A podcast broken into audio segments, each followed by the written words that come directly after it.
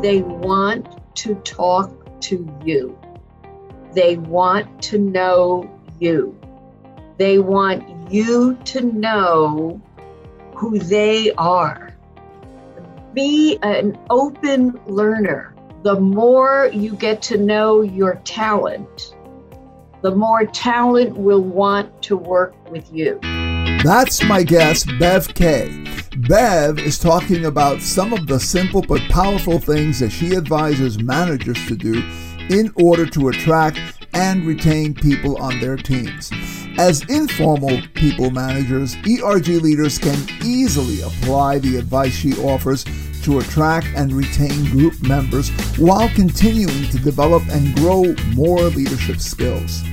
All this coming up, but first, let's take a moment to reflect on the mission of this podcast and to recognize our sponsors.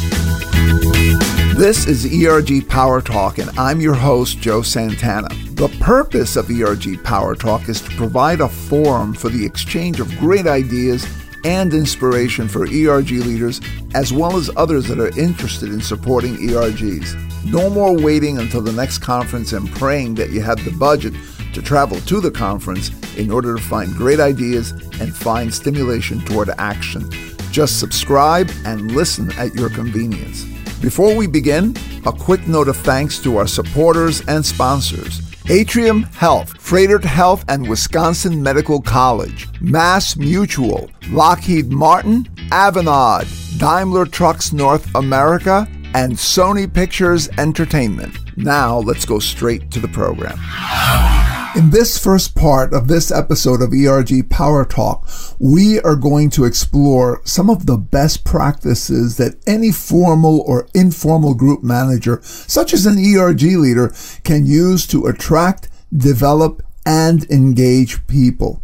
Our guide on this journey is recognized internationally as a professional dedicated to helping individuals, managers, and organizations to understand the practical how-to principles of employee development, engagement, and retention.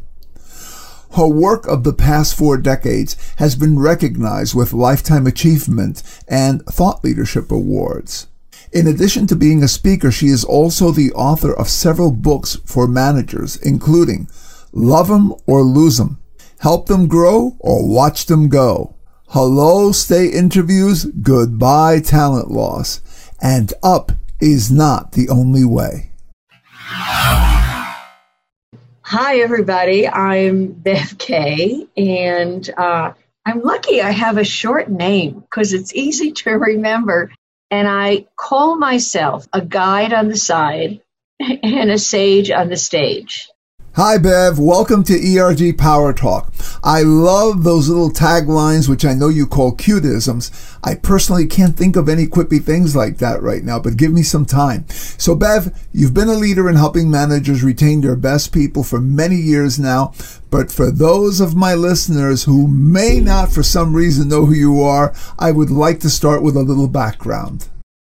My background is it's too long a story, but I do have a doctorate from UCLA. I did fail my doctoral orals three times because my committee wanted me to do phenomenological research, and I was a doer, not a studier of phenomena. So they pushed me to develop my own theory. And it, it was that experience of them saying, This can't be your theory, start again, that pushed me to invent what I've been doing for the last really 40 years. So, to, to make a long story short, I founded a company based on the work I did at UCLA that I grew and grew for 40 years and sold two years ago to two of my employees. That's great. Bev, not bad for someone who clearly was a contrarian in college. So, when we spoke a while ago, you mentioned three things that you are super passionate about. Can you share those with our listeners?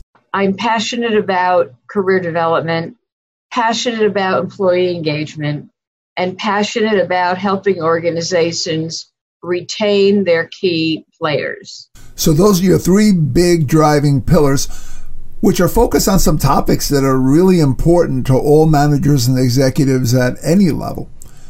And in seeking to support managers in this work, you were telling me how you follow what I'm going to call a 4D strategy or a 4D goal. Can you share that with us? I like to say that everything I do is deceptively simple, meaning there's theory behind it, but any manager or employee hearing me talk or reading something I've written says, that's not so hard. I can do that. Delightfully engaging, like me. I like to think of myself as being delightfully engaging, uh, deliberately flexible. Like what I've learned over the years is can you do it in 10 minutes as well as can you do it in 10 hours? And finally, decidedly business centric, because there's got to be a business connect between what I teach and do. Got it. So, Bev, you've been doing this for four decades. During that time, a lot has evolved in the people management space. And yet, when I heard you speak about three or four years ago, everything you spoke about was spot on and up to date. What's your approach for keeping ahead of that curve and continuing to evolve and learn? So, um, I am also a continual learner. So, from every Zoom call I am now, from everything, I get great ideas.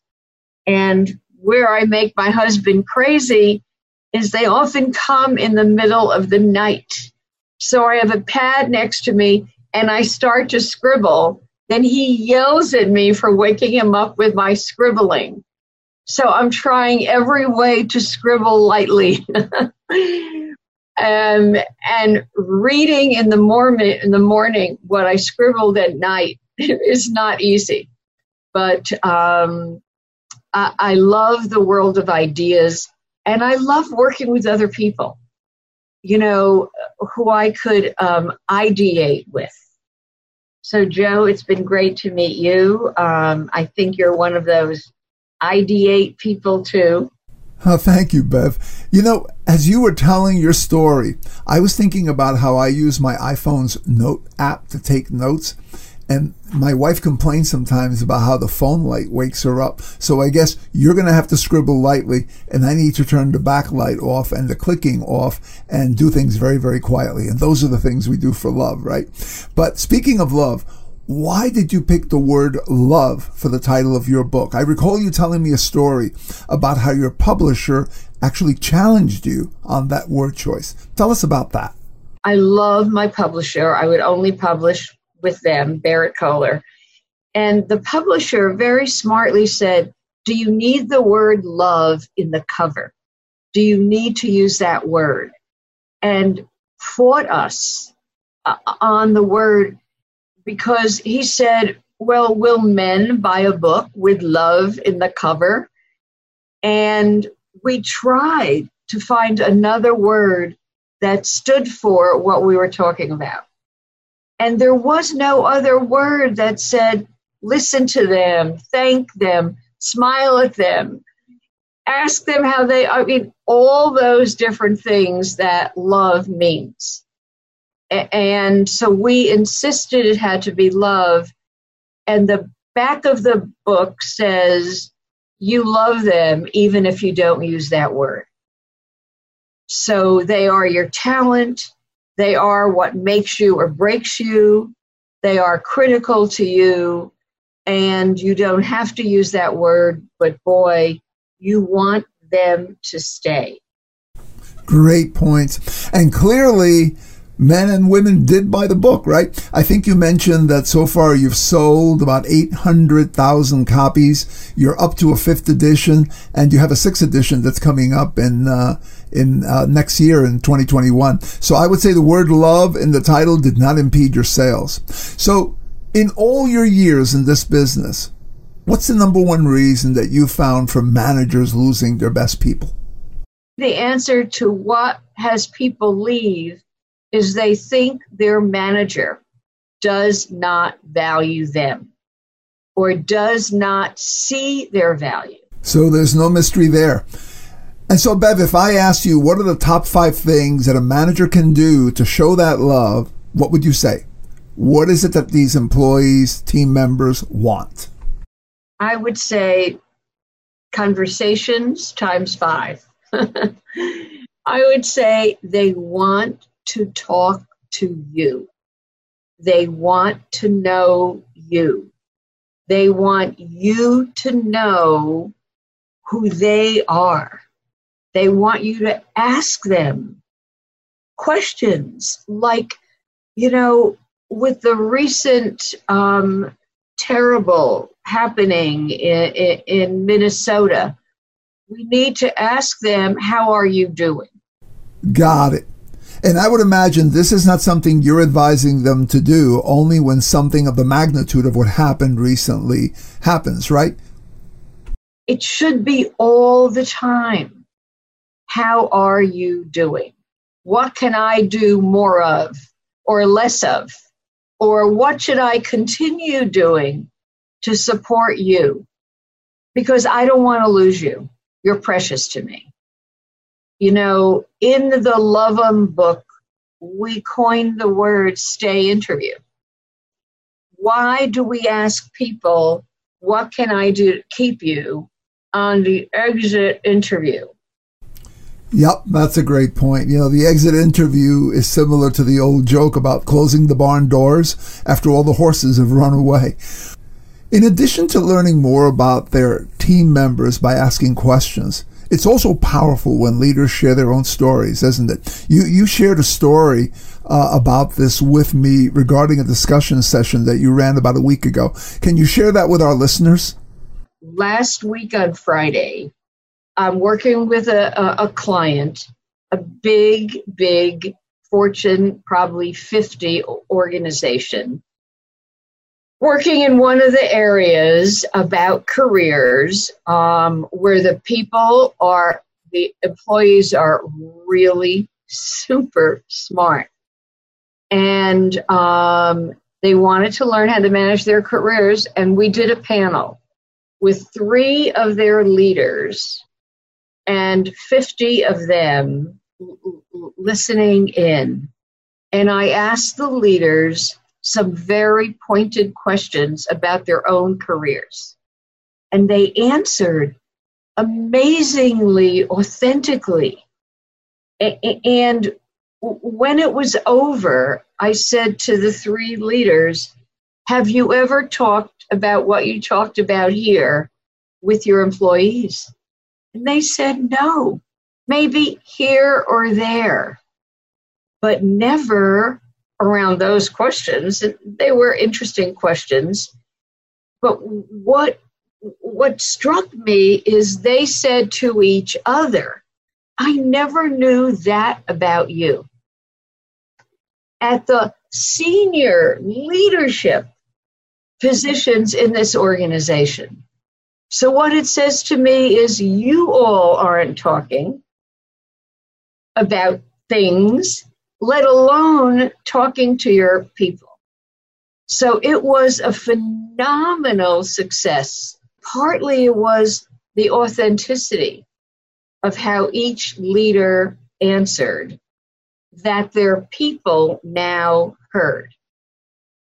So, if we could do more of that, it's humanizing the workplace is what it really is. Absolutely and humanizing is the perfect word. So bev what gets in the way of managers doing these simple things that create that kind of humanized loving relationship that make their top people want to stay? I think you have some personal experience with this type of challenge yourself that you've shared with me and i'd love for you to share it with our listeners. I'm married to a rocket scientist and technical training, MIT PhD. I watched through him how hard it was to have those kinds of conversations. put an equation in front of him with a direct report, and voila, the conversation flows. Put the question, what matters to you? You know, what can I do to keep you? And the fear is they'll answer and I won't know what to say next. That makes sense. So you've had a ringside seat to the challenge. And even though most managers and executive leaders are not rocket scientists, they're essentially trained in a similar hard science sort of way. Accounting, marketing, HR even, computer science for sure, etc. None of these disciplines equips people to be communicative, right? Uh, open and expressive. And yet that's what it takes to be a good people manager. So you have to learn to make that effort as leaders and managers to add those human skills uh, to the toolkit. So, Bev, I often see so many books on management from a variety of authors that talk about everything but inclusion, even in their most recent editions. You also see this omission in studies and reports on culture and good management practices that are published by research organizations in the HR space. You, however, chose to make sure that your upcoming edition, the sixth edition of Love 'em or Lose 'em, has a very solid inclusion thread woven throughout it. What made you do that? It was an insight that my co-author and I had about how connected engagement and inclusion are. Like, I cannot be engaged if I don't feel included. Period. Absolutely. As you said before, that statement is deceptively simple and yet often missed by so many mainstream writers in the HR space and in other areas of uh, management writing. So, when you presented this to your publisher, what was his reaction? My publisher, Steve Piersanti, said, I want to see that threaded throughout the book. Um, how engagement and inclusion are inextricably connected. That's great. And you told me he became a real driver for you and your co author, right? Uh, share with our listeners what you told me he did when he read your first manuscript if he saw that we had one chapter that didn't make the connect, he hit us with it and said, I don't see the connect here. And we said, Well, it's between the lines. No, make it explicit. He pushed us uh, and he looked for it. And it, it was always there, but sometimes it was too hidden. And so we made it uh, uh, uh, explicit. I love the way you said that, Bev. You made it explicit. I think that's what's often missing. I've read lots of books about managing people where because of my background in this topic, I can read between those lines and see where it's implicit that you have to be inclusive if you want to say, have people trust you and follow your leadership. But to someone who does not have that background, that implicit message can get lost. So it makes absolute sense to make it absolutely clear that inclusion should be in the mix. It has to be made explicit. So bravo to your publisher for doing that. So, what did we learn in this first half of this episode? One, the skills needed to effectively attract, engage, and get the most out of people on your team are not rocket science. But if you were trained solely in the hard sciences of math, technology, or other departmental disciplines, you may need to invest some time and effort learning these human connection skills. Two, People will leave you or your group if they feel like you are not listening to them. Showing that you listen is a key to engaging the people you have and attracting more people into your group. And finally, three, to keep your group and committee members engaged, you need to, in a word, show them love. And by love, I mean showing them that you care by listening and sharing your own humanness. Coming up, we will talk more about how you can become a better informal manager, drive value to formal managers and leaders, and how you can leverage and build on your experience as an informal leader to grow your career. All this when we return, but first, let's take a moment again to revisit the mission of this program and to recognize the leading companies that make the program possible. I'll see you on the other side. This is ERG Power Talk, and I'm your host, Joe Santana. The purpose of ERG Power Talk is to provide a forum for the exchange of great ideas and inspiration for ERG leaders, as well as others that are interested in supporting ERGs. No more waiting until the next conference and praying that you have the budget to travel to the conference in order to find great ideas and find stimulation toward action. Just subscribe and listen at your convenience. Before we begin, a quick note of thanks to our supporters and sponsors Atrium Health, Froedtert Health and Wisconsin Medical College, Mass Mutual, Lockheed Martin, Avanade, Daimler Trucks North America, and Sony Pictures Entertainment. Now let's go straight to the program. And we're back. In the second half of our interview, Bev is going to talk about the value formal group managers can get out of partnering with ERG leaders like you that are on their teams or other parts of the company, as well as how easy it is to form those partnerships. Next, we're going to take a look at how you can leverage your role as an informal manager leading an ERG to develop yourself. And finally, we're going to talk a bit about how you can use one of Bev's books to develop your own people leadership skills. The key thing for you to continue to keep in mind as you listen to the second part of the interview is that as informal managers, you can also benefit by applying some of the advice that she directs towards formal leaders and managers in your organization. So with that in mind, let's rejoin Bev. Bev, when I first approached you about doing this interview, the first thing you said to me was, I'm not an ERG expert. And I said, You don't have to be an ERG expert. I just think your experience directly coaching managers and leaders has a lot of value for ERG leaders in a variety of ways.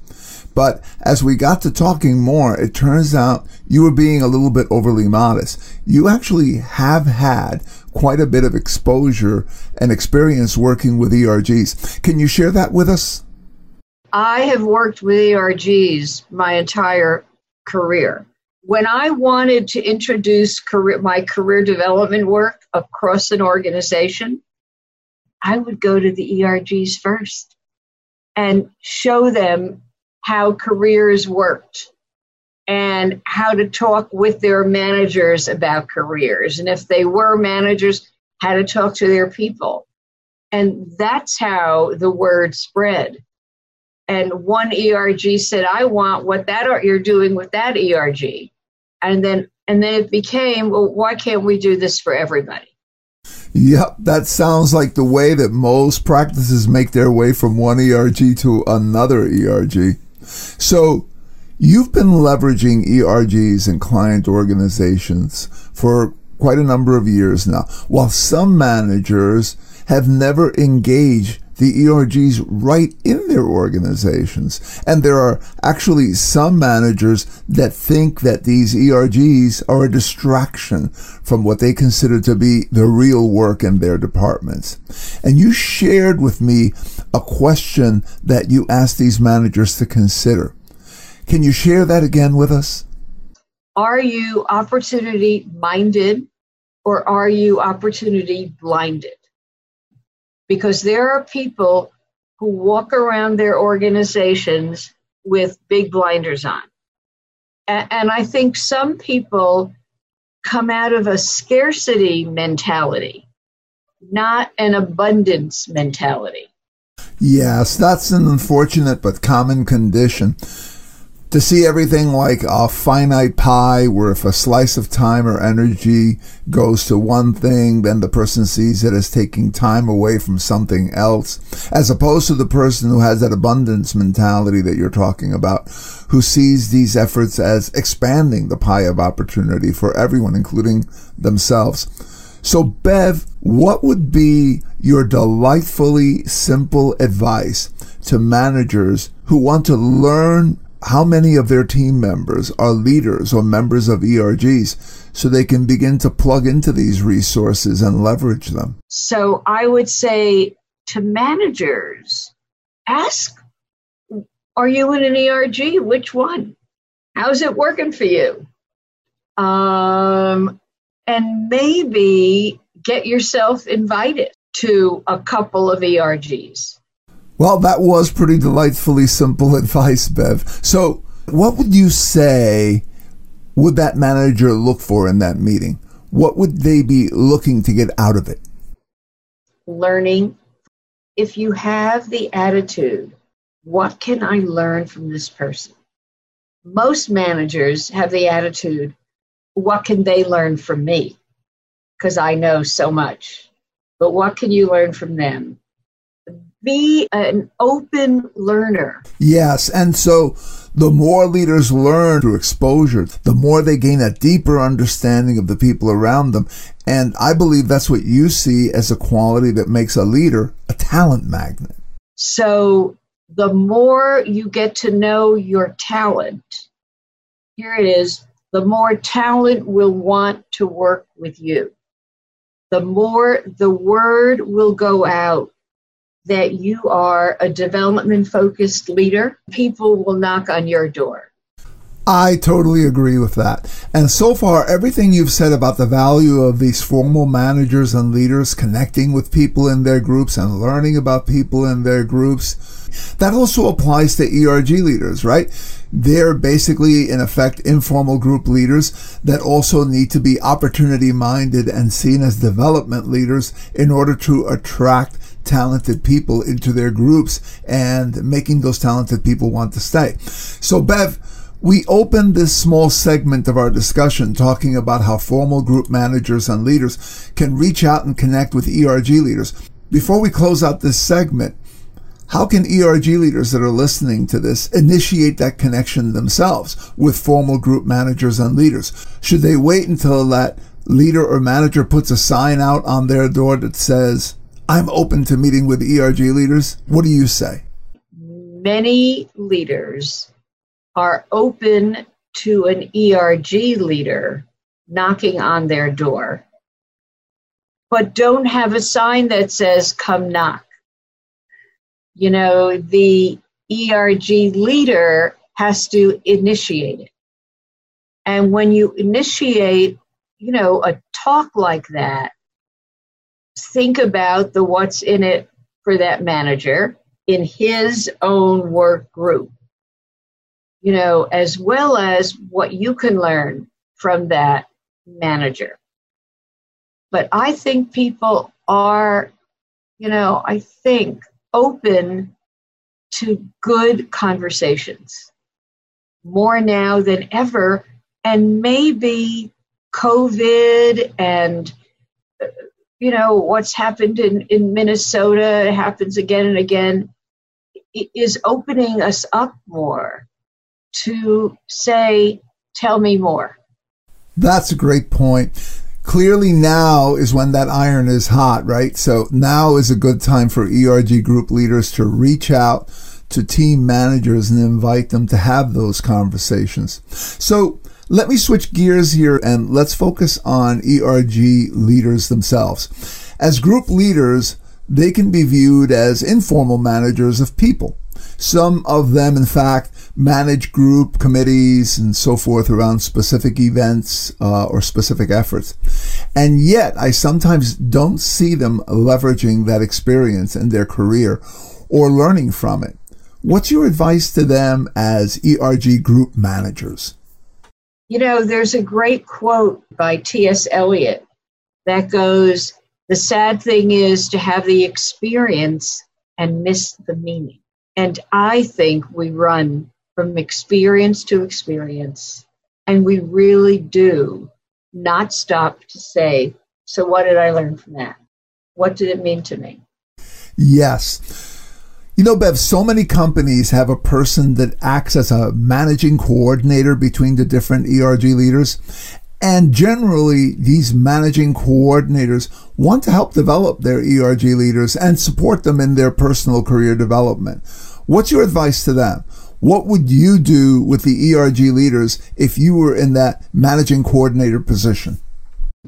I'd want to debrief the ERG leaders about what they're learning from leading an ERG group.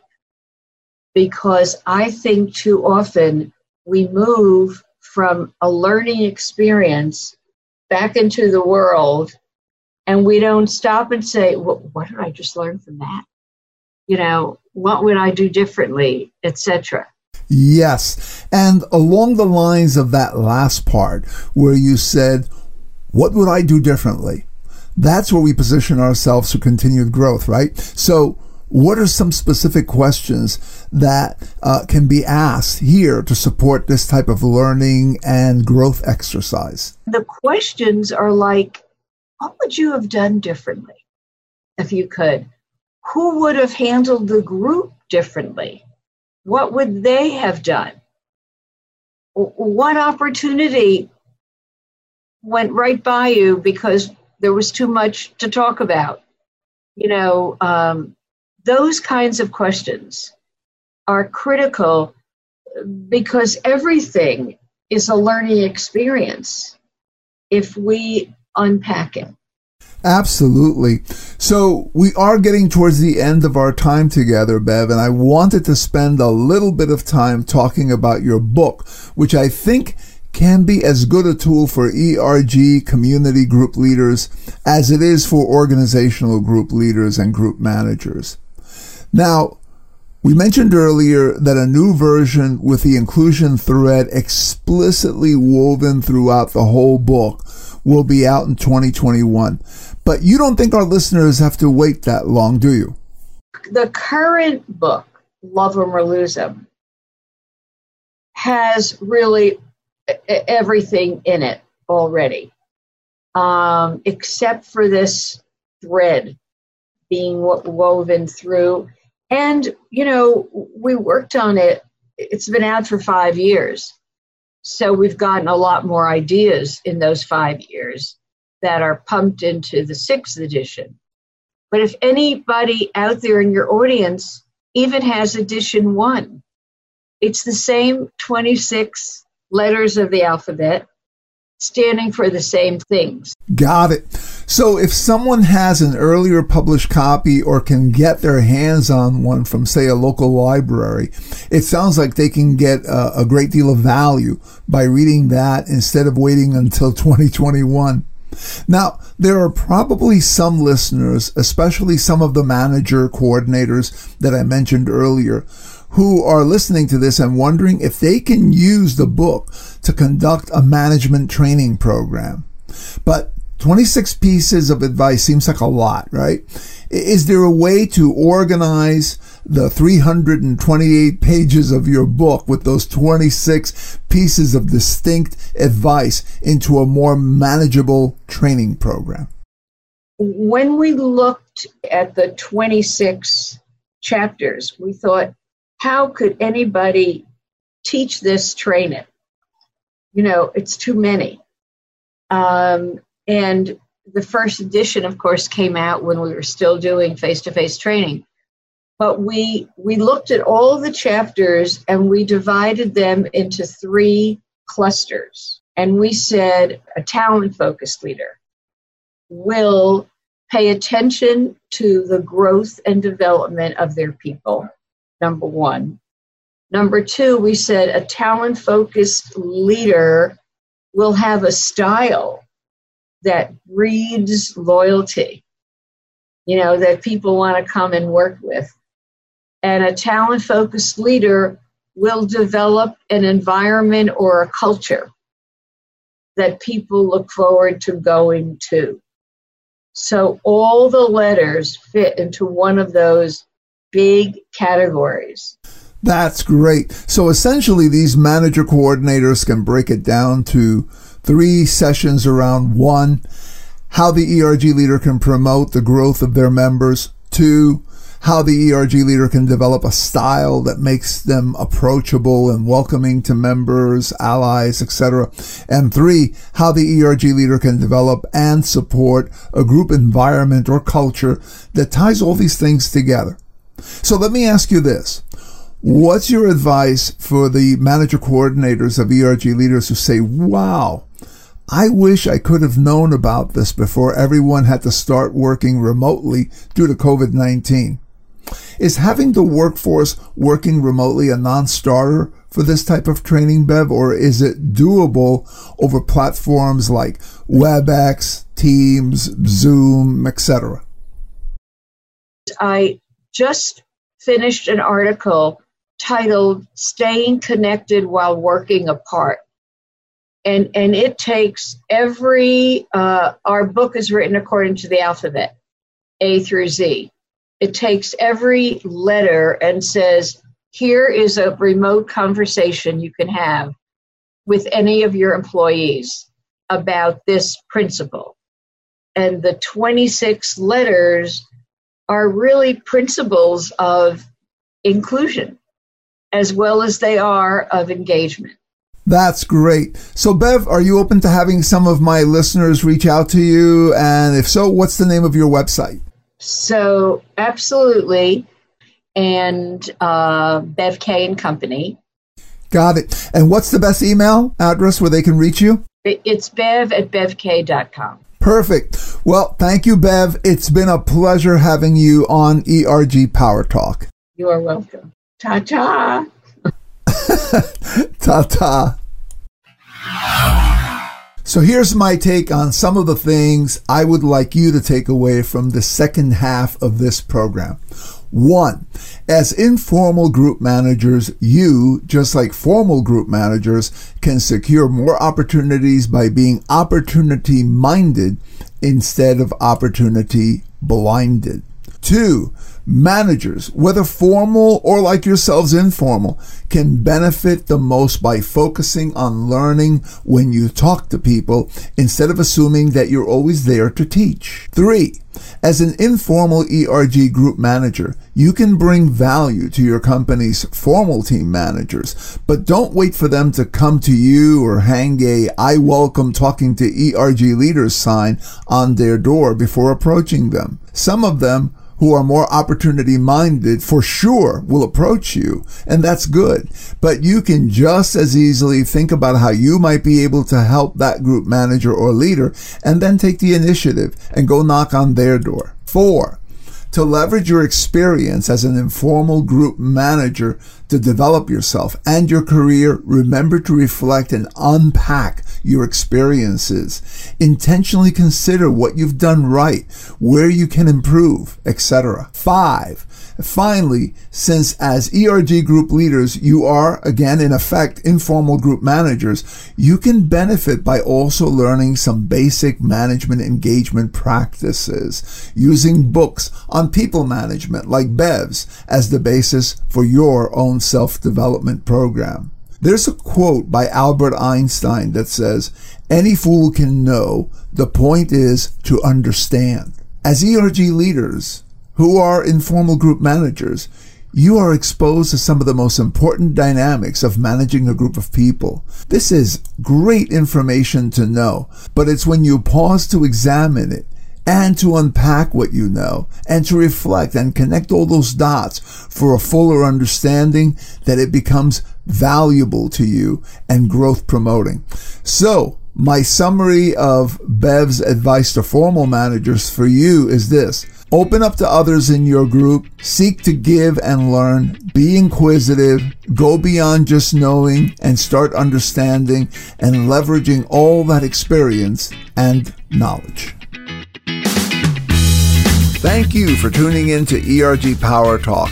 If you enjoyed and got value out of this program, please like us and leave a favorable review at your podcast provider's site. Also, invite others to listen to the show.